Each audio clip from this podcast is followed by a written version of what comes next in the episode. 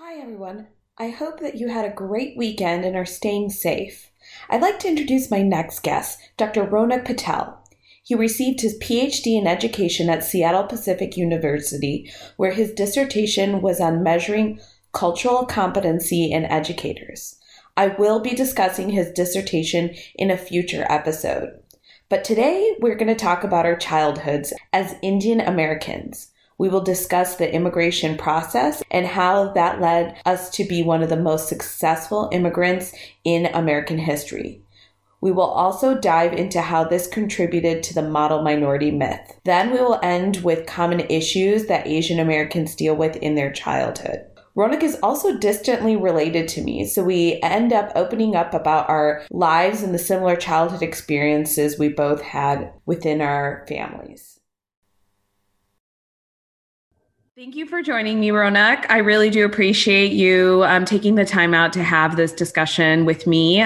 We have a lot of similarities since we are related through marriage. Our, ba- our backgrounds and identities are pretty much the same, and we have a lot that we can relate on. So, the first thing that I do want to talk about is who makes up South Asian um, Americans, what countries pretty much make them up, and what South Asia is is Afghanistan, Pakistan, India, Nepal, Bhutan, Bangladesh, the Maldives, and Sri Lanka. And it encompasses 5.4 million of America's population. So since we're both out South Asian, I want I just want you to go in a little bit more detail. Tell me a little bit about your identity. What is your relationship with immigration to this country? Tell me about your parents. How did they grow up?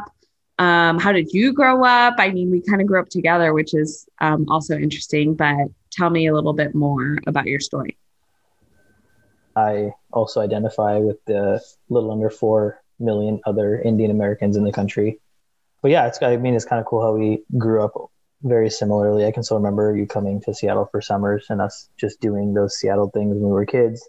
Um, but uh, I guess my relationship with immigration my father immigrated here from India to pursue higher education. Um, he did his master's at the University of Michigan in engineering. And then my mom actually came over a little before him through family reunification, which I feel like we're going to talk about a little later.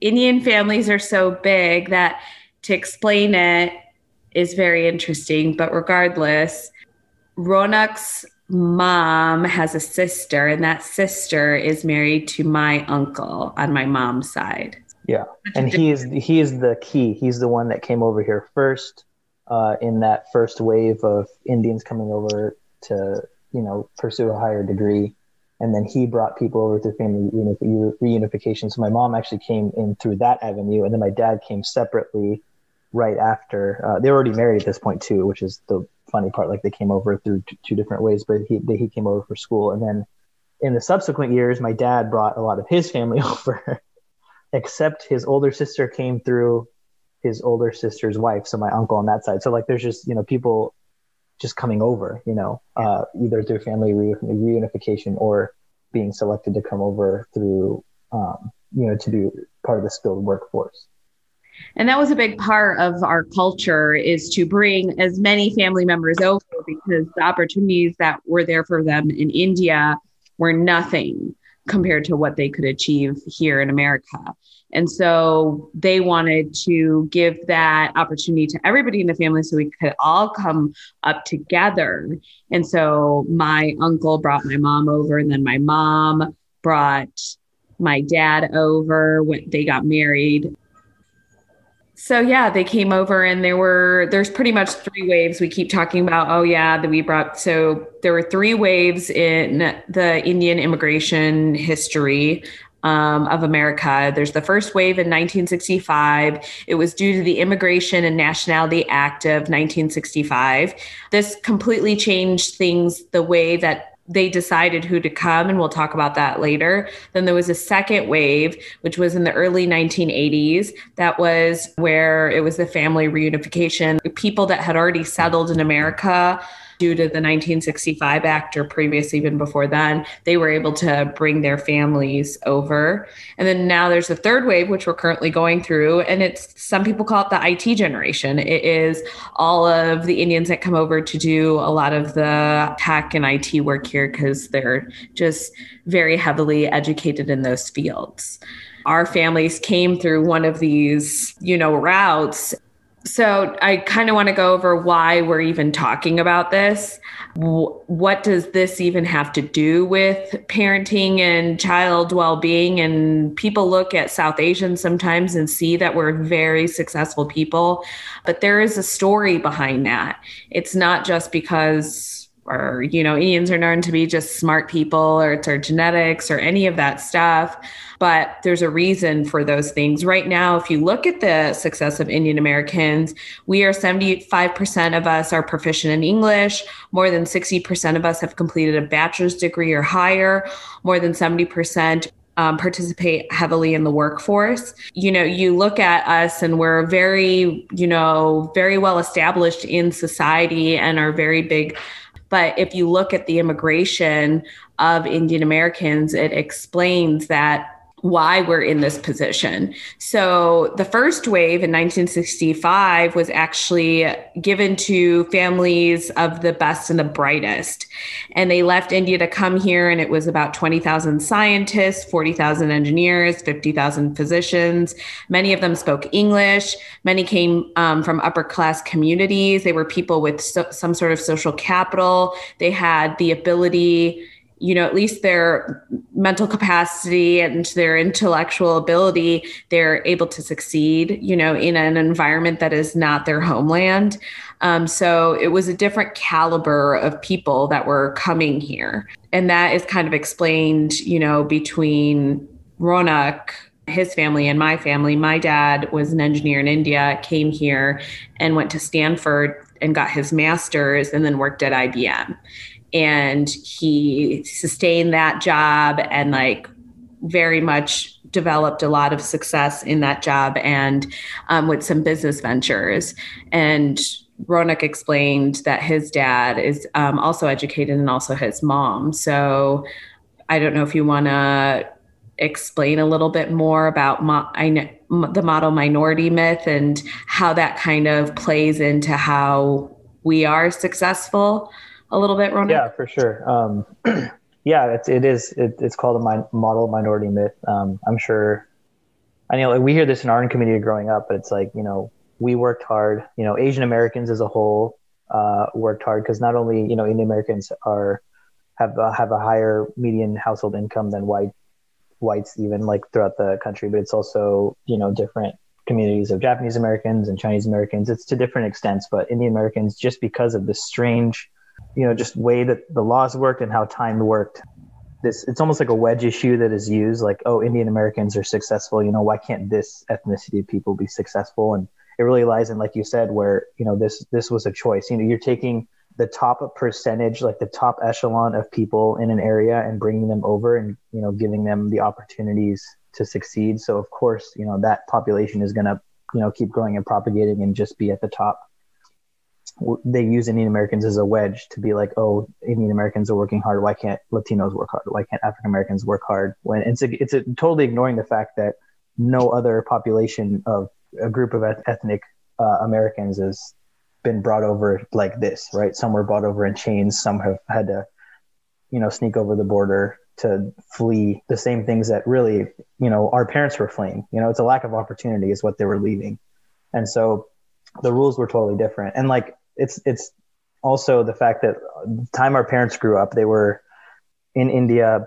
past the point of India gaining its independence, and so they were getting free or subsidized education, getting trained out there, and so they were reaping the benefits of that opportunity. And then they came here in 1965, which was right after the civil rights movement.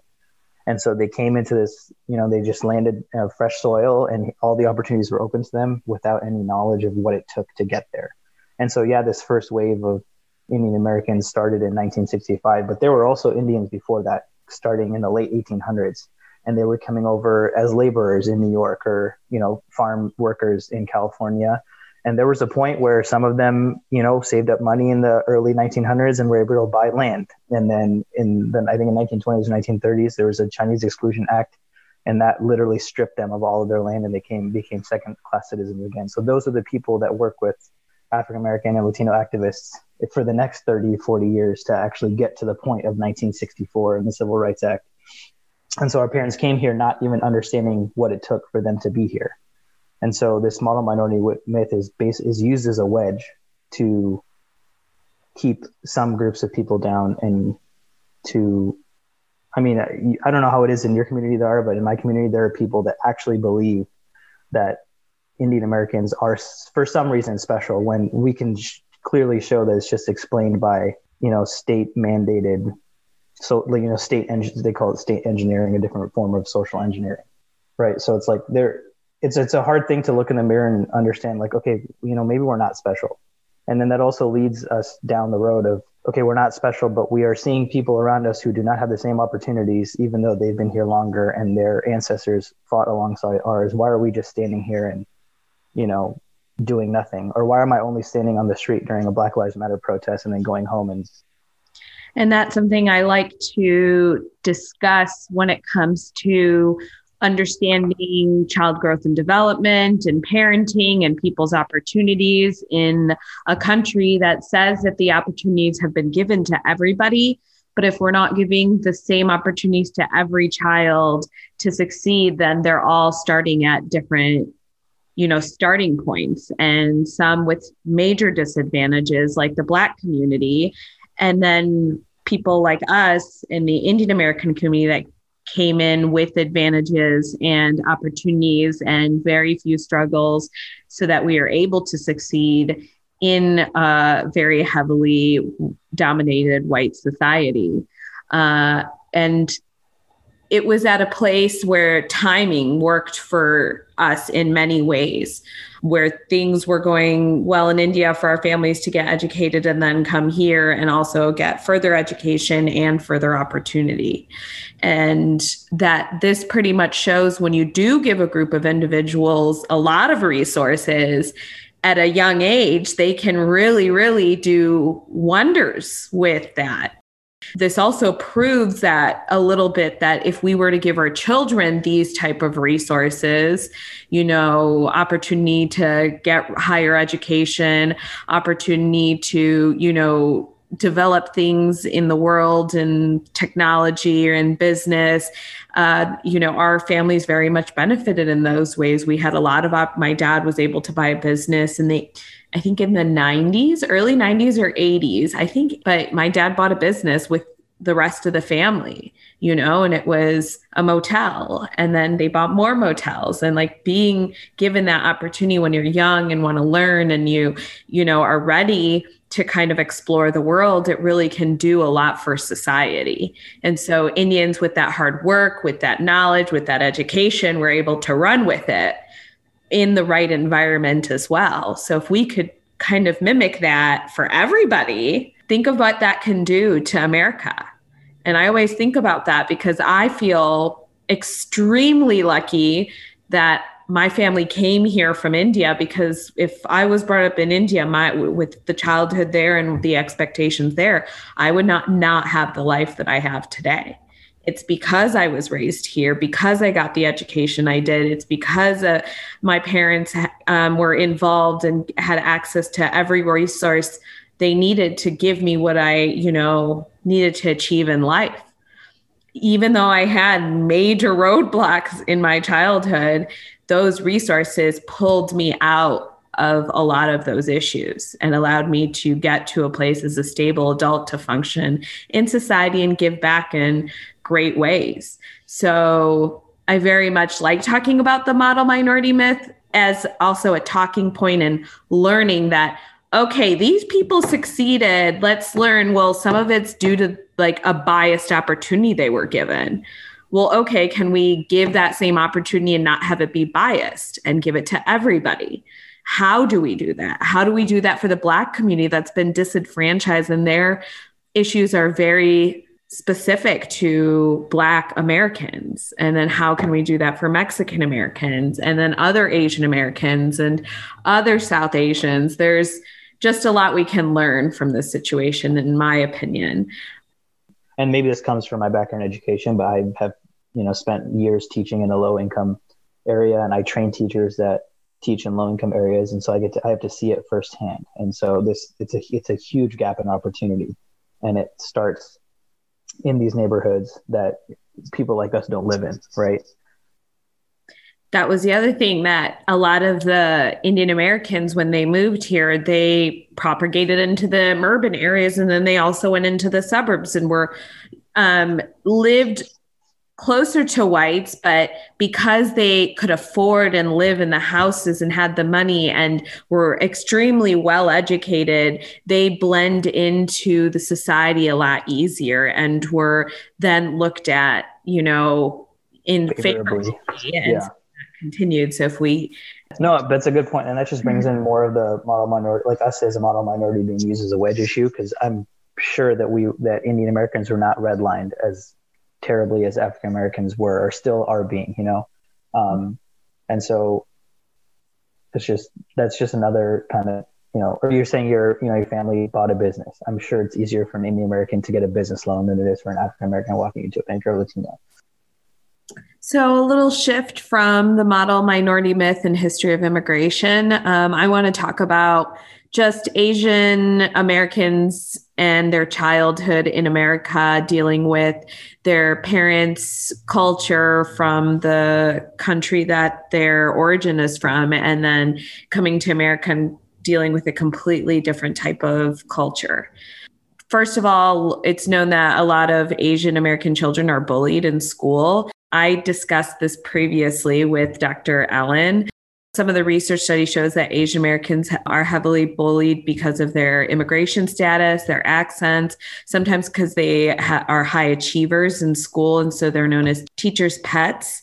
This bullying is linked to poor psychological issues like social issues, self esteem. They just don't integrate well, and sometimes, and then they'll start to segregate themselves. Did you ever deal with this at any point in time? Did you ever, do you have any stories a bit about your experience with bullying? I was in middle school during 9 11 and I got called terrorist quite a bit in the subsequent years. I think that's one thing that most brown kids can relate to. And that's definitely not fun, especially growing up in a place that's mostly white up uh, in the suburbs of Seattle. That was like, that's like my, that was the big one that's always kind of hung around there growing up as a brown American. I also had, I remember coming out when it was second period in geography class.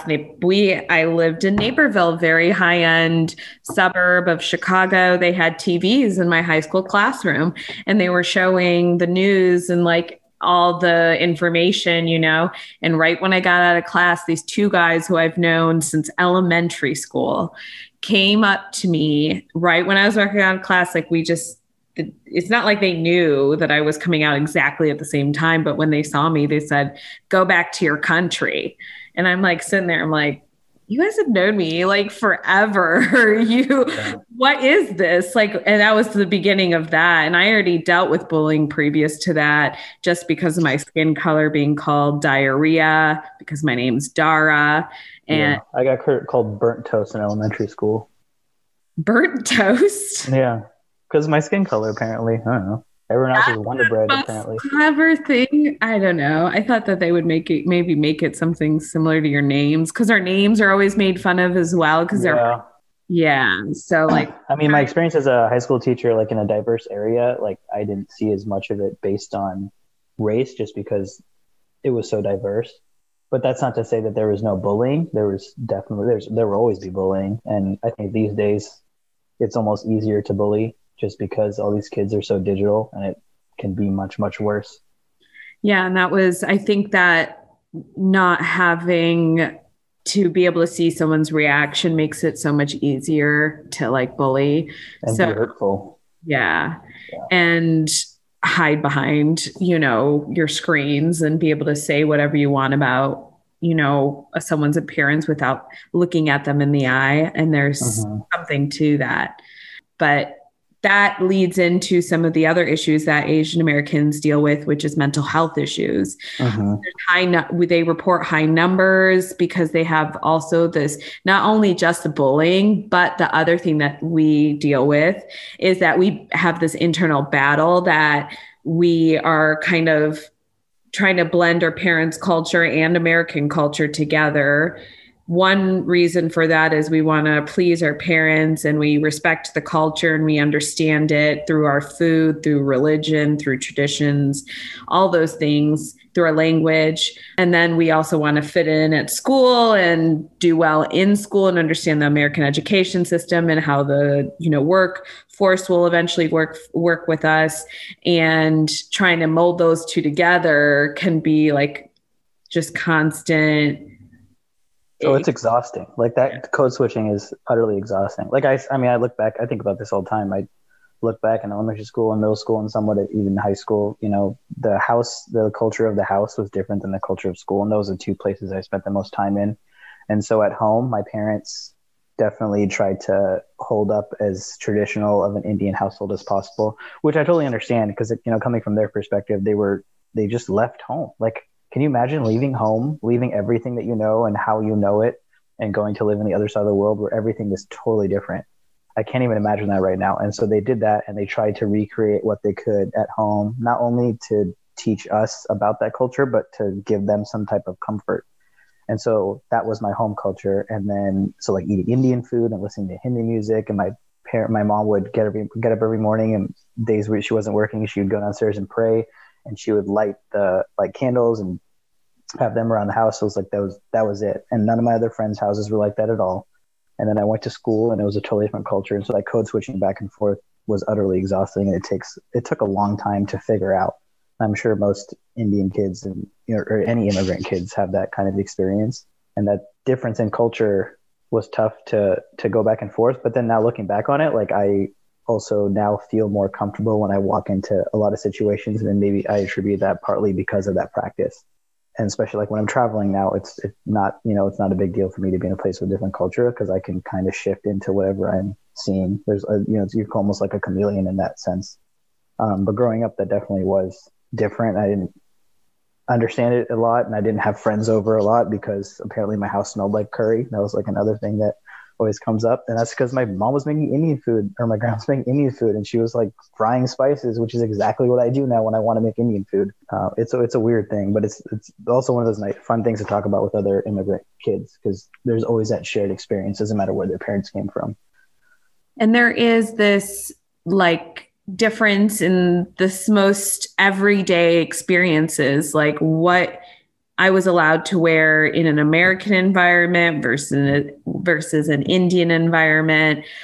How you know, like my mom was more traditional, so she didn't want me to wear like short sleeves or you know, in American culture, like anything that was you know sleeveless or midriff showing or any of that you know short shorts was not okay. But then I would go to Indian events and I I had like backless stuff. My midriff was showing. I could wear sleeveless stuff. And then it didn't make sense sometimes. Like, okay, things are different, you know, in why we could do things just because of the way things are viewed within society. So dating is one of those things. Like dating is a big part of American culture at a younger age than an Indian culture. And then you can't talk to your parents about dating because they're totally against it. And then your friends their parents are like talking to their kids about dating and who they're going to prom with. And you're just like, well, we can't go with anybody. My parents allowing me to go to those experiences was really hard for them. Like last minute, they would change their mind like a lot of the time. And I think it's because last, you know, they're like, okay, we're fine with it. We're fine with it. And then right when it's about to happen, you just start to freak out.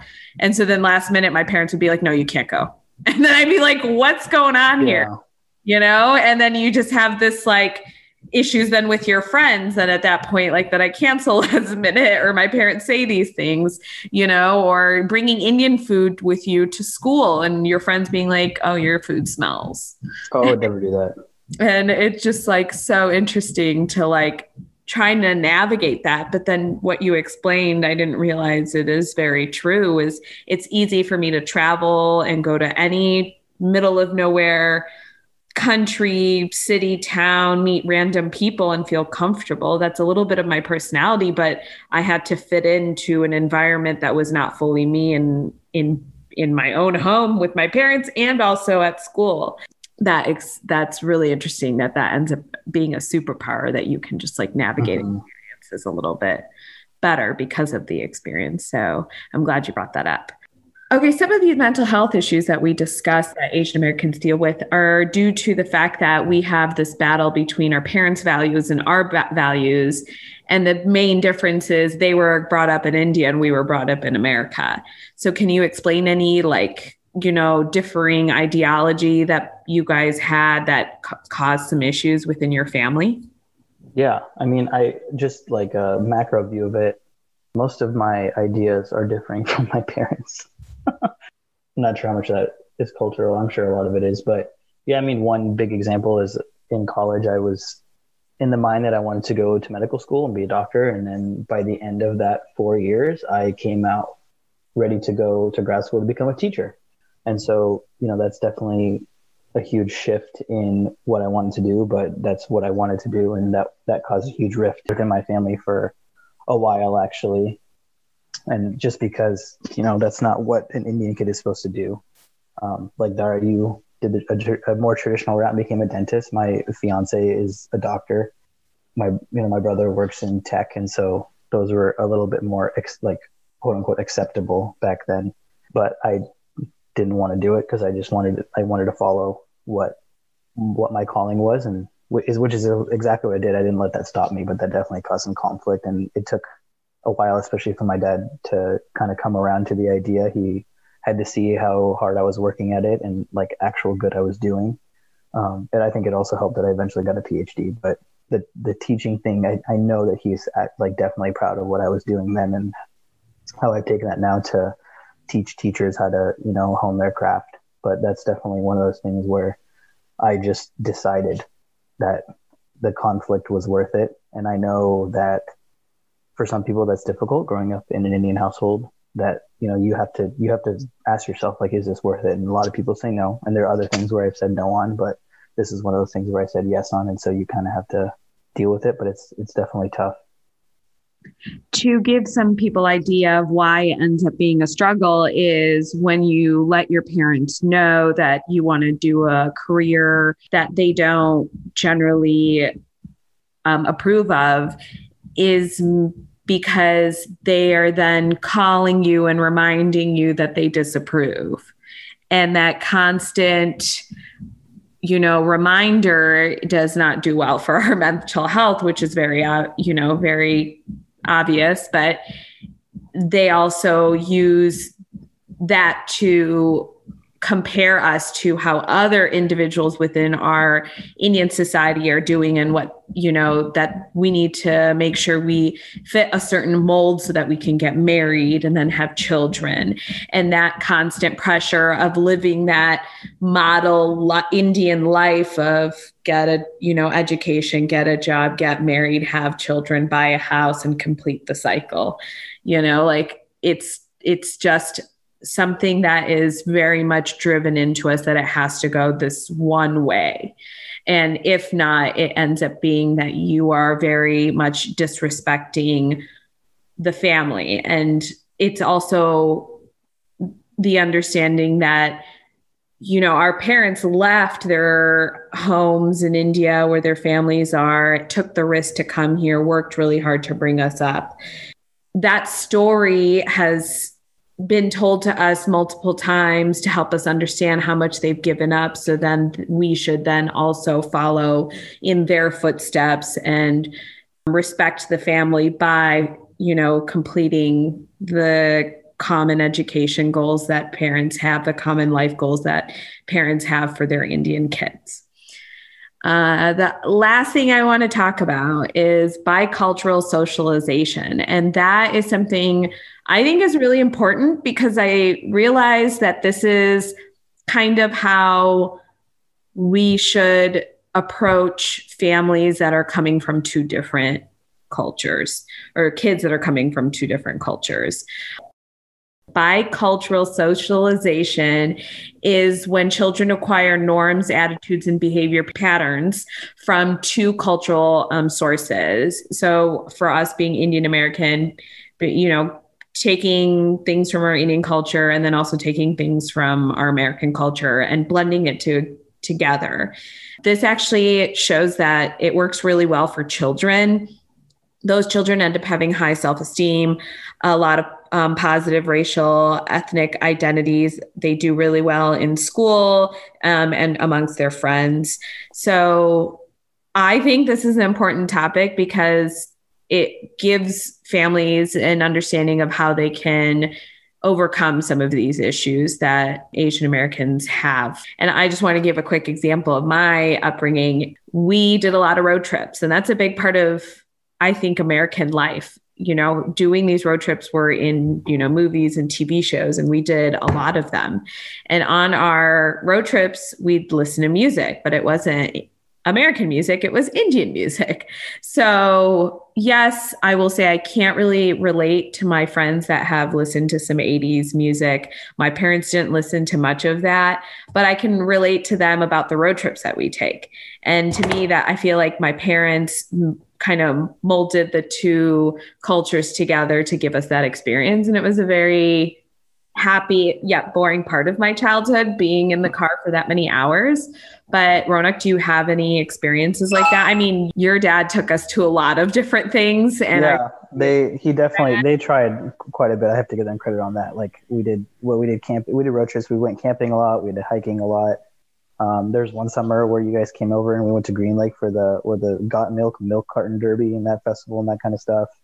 Um, he put us in sports. Like there was, they definitely tried. We did Christmas and stuff, so they definitely tried to um, do whatever they could uh, to make us, you know, kind of feel like we had those cultural experiences that our that our friends would have. And so I de- definitely don't think that I was lacking any any of that.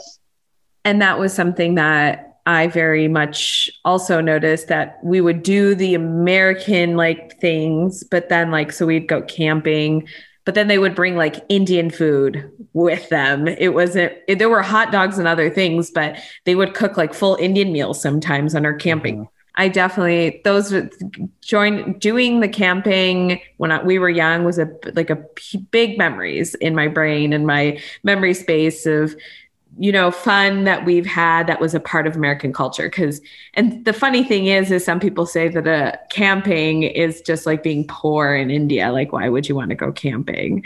And it's just like well it's more about the nature. There was a lot mm-hmm. of nature that our hiking.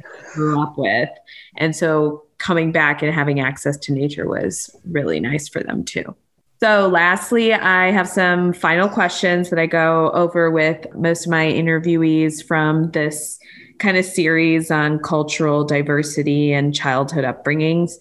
One of the first questions I have is What is something that you wish everyone would understand about being an Indian American immigrant when it comes to childhood experiences and parenting? I mean, I think it kind of goes back to that, I guess, model minority myth understanding, because I feel like, I mean, I can't speak from a white person's understanding, but maybe they've been conditioned to think that, oh, look, it's an Indian person, like they should be successful, they should be, you know, a doctor, lawyer, so A, B, or C, whatever, and just understand like that's not how it that's not how it is at all. And I think now that we're at the second generation of Indian Americans, or I guess in some places third. You know, I'm, I'm, like we're from the from the Seattle area, so we're not as established as our families are in New York or in LA or you know Jersey down in Florida, and so they're in the third, maybe even fourth generations, and so you're going to start seeing a, almost like a regression to the mean of which would happen with any population. And so you're going to see people not be those things. And so just don't be surprised. And don't, um, yeah, I would say don't stereotype that this is how all Indian Americans are. Yeah. And stop using Asian Americans as a wedge because there is a very concrete reason as to why Asian Americans and Indian Americans specifically are at the top of, you know, median household income and having a post i think the statistic is i think 44% or 40 something percent of indian americans have some type of postdoc degree so it's 40% and the average in america is 11% like there's reasons for that and it's not you know just because indians are good at math or they work really hard. You know, all cultures work hard. Everyone works hard.